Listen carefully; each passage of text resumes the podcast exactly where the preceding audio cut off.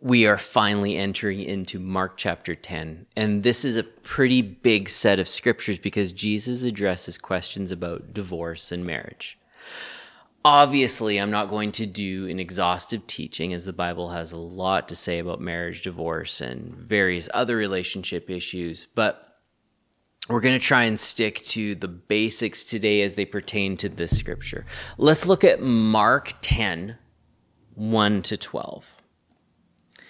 Jesus then left that place and went into the region of Judea and across the Jordan. Again, crowds of people came to him, and he was, as his custom, he taught them. Some Pharisees came and tested him by asking, "Is it lawful for a man to divorce his wife?" "What did Moses command?" he replied. They said, "Well, Moses permitted a man to write a certificate of divorce and send her away." "It was because your hearts were hard that Moses wrote you this law," Jesus replied. "But at the beginning of creation, God made them male and female. For this reason, a man will leave his father and mother and be united with his wife, and the two will become one flesh.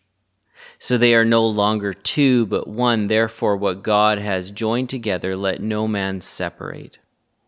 When they were in the house again, the disciples asked Jesus about this. He answered, "Anyone who divorces his wife and marries another woman commits adultery against her. And if she divorces her husband and marries another man, she commits adultery." This is one of Jesus' boldest teachings, and I think we need to spend some time looking at it, and it's going to be a fun morning.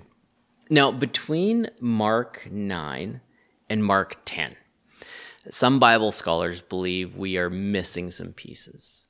Other accounts of the gospel add in these pieces. So perhaps Peter, who Mark heard all of this from, maybe he didn't go on these particular trips. Now, the other options are maybe he did not feel they were particularly important, or we have another Dead Sea Scroll scenario and we'll find missing manuscripts 200 years from now. Whatever the reason, we have the Bible we have today, and in Mark, he's telling his version of the story as Jesus ends up in Judea. So let's talk about marriage. Early Hebrew concepts of being joined to someone start in Genesis. Here a man leaves his mother and father and goes to his wife. From there, we learn about relationships, drama, consequences for actions, and even more drama. Eventually, we get to the book of Deuteronomy, where Moses gets to make some rules for us. As Jesus just alluded to, these are laws that Moses wrote. And he says this, "If a man marries a woman who becomes displeasing to him, because he finds something indecent about her and writes her a certificate of divorce, gives it to her and sends her from his house. And if after she leaves his house, she becomes his wife, the wife of another man, and her second husband dislikes her and writes her a certificate of divorce, gives it to her, sends her out from his house, or if he dies, then her first husband who divorced her is not allowed to marry her again after she has been defiled.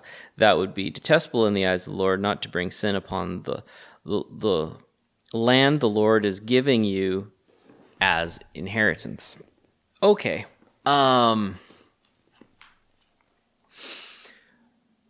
Weird stuff. But before we decide to throw things at Moses for what is included in here and what is left out, let's put this into perspective. The Bible is not a sexual ethics book or a manual on how to conduct your life in the terms of marriage. If you haven't noticed yet, things change from generation to generation in Scripture. This chunk of rules from Moses to the ancient Israelites comes at the end of rules about the earnings of prostitutes, not being able to charge interest to an Israelite on a land deal, and being able to not, you can't steal the crop from someone else and harvest it on their behalf. At some point in time, women were treated as possessions, and marriage, for the most part, was a legal obligation declaring your ownership of another person. For Moses to write this, there was clearly some problems going on in this culture. If we understand that this was the late Bronze Age and human rights were not really all that developed, that might help you. Moses' rules would have helped progress the narrative, but from our standards, not a whole lot. At this point, men had all the power in society and in marriage. And between Moses and Jesus, there is a gap of roughly 1,600 years, depending on the dating system you're using. But for 1,600 years, let's say, rabbis, scribes, Pharisees, religious leaders, and even just working-class Yahweh followers, they would have tried to interpret this law amongst others. As societies change, so does how they saw the law and tried to get them to apply to their lives. So that is 1,600 years of arguing, fighting, debating, thinking, reading, processing an ancient set of rules for an ever-changing and progressing culture. Even just think about how old Canada and the U.S. are as nations. Things were very different 150 years ago in Canada, and human rights were far worse than they are today. Women weren't allowed to vote. You could legally hold slaves, and interracial marriage was illegal. So take that and shift it all back even further 1,600 years and imagine how bad it was. Jesus, as we know, did a few things in the name of equality that were unheard of. He spoke to a Samaritan woman at the well. He stuck up for a woman who was caught in adultery and scandalously let his feet be washed. By the time Jesus came along, there were two camps in the Jewish world when it came to divorce. One was highly conservative and the other was highly liberal. These thought camps were led by popular rabbis of the time, which each would have had significant influence on elements of the Jewish population. This is similar today, of course, because there are always two camps, no matter what the issue, the liberal and the conservative side, and then the other guys in the middle. Much like this topic, some say times have changed, and some say times have not changed. You can either stand firm on divorce is always bad, or divorce is permissible. So beside the Jewish tensions with the topic of marriage and divorce, there's also going to be Roman tensions that we need to consider. Now, we have entered Judea now. This is Roman territory, specifically that of Herod Antipas. He is a fun character, as we know from the narrative of the crucifixion and other ancient writings. The Jewish religious system was heavily influenced, if not controlled, by Herod. So when the Pharisees pop up with the comments and questions, we should be a little suspicious of why. Do you remember John the Baptist, Jesus' cousin? So John the Baptist was a vocal critic of Herod, especially of his divorce and remarriage habit. This ended poorly for him, as he was eventually beheaded at the request of Herod's lady. Now that Jesus is back in Judea, what a convenient time to pop up and ask Jesus, what do you think of divorce? Obviously, Jesus knew full well what he was saying and the implications that were attached to it. This showed us that he wasn't going to play the Pharisees' games. He wasn't afraid of men like Herod, and that he wanted to move the narrative along even further when it came to the rights of women inside of marriage. There was a balance that was being restored. Now let's shift from all of this to look at the matters of the heart. Hopefully this will bring some clarity for today. How do we apply this to today? Now, Jesus said that Moses needed to give a set of rules. He needed to give a set of rules because their hearts were hardened. This, of course, was evidenced through their actions. If a man decided that they didn't like their wife anymore, or he found better, or she displeased him in some way, he could divorce her. Jesus was moving things from this archaic thought pattern. Now, there was an encouragement here to start taking responsibility for actions. Jesus was saying, no, you can't just get divorced because you're bored. He outlines in Matthew cheating as a reason, and Paul gives commentary later on as well. But it all comes down to the heart of the matter. As N.T. Wright, who illustrates this with the manual for a car.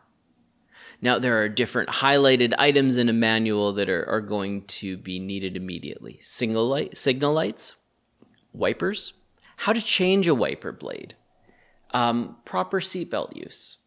Then there is the, hopefully I don't get to this stuff, like what to do if you get a flat tire, how to handle a car that is skidding off the road, or what to do if you get into a collision. No one buys a car and expects that you're going to get rear-ended or hit ice and skid off the road. But there is potential that it will happen. No one goes into marriage expecting that it is going to be perfect forever, and that you will end it in 7 years and 2 days. Life pops up and happens. We don't know what's coming around the bend. I've performed many weddings in the last 20 years. Often I get to attend the reception and spend time celebrating with everyone else on these big days. But you know what? You can never tell which ones are going to end poorly and which ones are going to continue and gain strength. There's one piece of advice that can give us some guidance from Scripture. Guard your heart. In Proverbs 4:23, it says, above all else, just guard your heart. Let Jesus speak into the situation. Guard your heart. Life is going to happen. I will never tell someone who's being abused to just stick with it. That's ridiculous. When we are faced with extremes, we respond with wisdom. That's common sense. This message, though, today is not about that. We can talk about common sense and when to walk away from bad situations another day, but I believe that this has more to do with commitment than anything else. This is the stuff that comes up before you get to walk away scenarios. In the Bronze Age, men were not taking responsibility and divorcing for whatever reason they wanted to. As a result, Jesus seemed to bring up commitment issues. Think about any organization in the world. They're going to have a set of core values. These are relatively useless unless they become core practices. This is when follow-through happens. Action. I can think about how much I love my wife, but unless I show her, it's useless. This is where I believe couples need to come up with philosophies that hold them to a set of mutual accountabilities. In my experience, there has been three areas that come up over and over again in pastoral conversations where tensions are created. Now, these are the three areas that you can build philosophies around that'll help you in the long run. Even if you aren't married, build personal philosophies around these that help you know what you're looking for out of life. Number one is finances. How you approach and handle finances is going to be a huge piece of a relationship. Set goals, make a budget, stick to the budget, decide if you are savers or are you spenders. Talk about retirement early. Take the guesswork out of your finances and you'll have less secrets and more communication in your relationships. The second one is always sex or sex related. I won't go into this too deep because I'm not a counselor, but communication with your spouse is important. You can save a lot of awkward conversations just by talking. The third is external relationships, how you interact with families, friends, and coworkers. This area is going to greatly affect the quality of your conversations at home. All of these come down to what is obvious. It is communication. Being on the same page and living in a world where you respect each other for who you are, it's going to help you. It's going to help your commitment and help you keep your heart in a safe place. Remember to guard your heart. You have to be open with the people around you in order to do that. St. Augustine had some interesting thoughts on this verse. He felt that it had more to do with commitment to the body of Christ. Even in Scripture, the church is referred to as the bride of Christ in Ephesians, Revelation, and John 3. I'm reminded of the verse, though, in Ephesians 5, where we're told to love our wives as Christ loves the church. An unguarded heart leads to an inability to follow through. We have the ability to build healthy philosophies and treat other people with respect and care. This will serve us well in marriage, church, life, and is any relationship we have with people that come in and out of our lives. If you make a commitment, follow through. Not until you get bored, but until it's done. I hope that today was helpful for you, for some of you today, and I hope you find healthy ways in your life to guard your heart. I know if you do, you will see God change the world around you as you see it. In order to do that, stay humble, stay focused, and above all else, guard your heart.